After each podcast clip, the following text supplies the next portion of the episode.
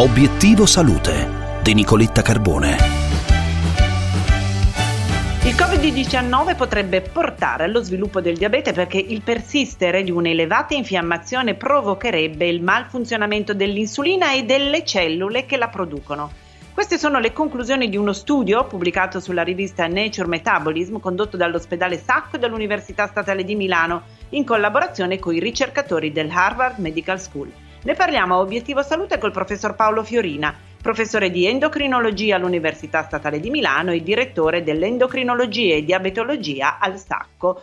Professore, buongiorno. Buongiorno, buongiorno, a voi. L'osservazione clinica è che il 50% dei soggetti affetti colpiti dal Covid che arrivano in ospedale hanno delle glicemie elevate, pur non essendo diabetici durante il Covid sviluppano delle glicemie elevate. Perché?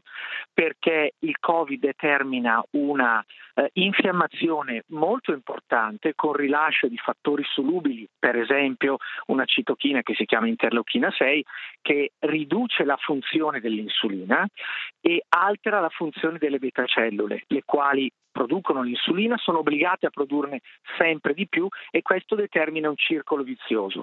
Noi siamo riusciti a dimostrare questo, uh, questi effetti grazie al cosiddetto holter glicemico. Abbiamo sottoposto i nostri pazienti Covid a questo holter glicemico per 14 giorni e abbiamo scoperto questi picchi perglicemici, queste anomalie molto importanti che purtroppo persistono anche quando il Covid si è eh, diciamo, uscito, è un po' uscito dalla fase acuta, quindi non c'è più la polmonite. A due, quattro mesi dalla uscita dall'ospedale i pazienti continuano ad avere una forte infiammazione e continuano ad avere alterazioni delle glicemie.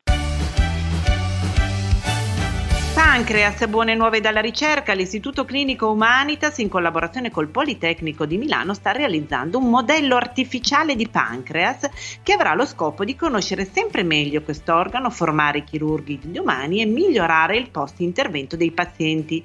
A obiettivo salute il professor Alessandro Zerbi, docente di chirurgia generale di Humanitas University e responsabile della chirurgia pancreatica in Humanitas che coordina lo studio. Professor Zerbi, buongiorno. Buongiorno, buongiorno. Si tratta di uno studio potenzialmente molto interessante e anche molto innovativo, nel senso che per la prima volta un istituto medico collabora strettamente con un gruppo ingegneristico eh, fisicamente in un laboratorio allestito diciamo vicino alle sale operatorie dell'Istituto Humanitas dove potranno essere prelevati campioni di tessuto umano pancreatico e analizzati con tecnologie diciamo ingegneristiche volte a caratterizzare molto bene, come non è mai stato fatto in precedenza, le caratteristiche proprio fisiche e meccaniche del tessuto pancreatico, inteso come elasticità, resistenza, e quindi ci aspettiamo eh, sviluppi sia dal punto di vista clinico che dal punto di vista didattico e formativo grazie all'identificazione di questo nuovo tessuto.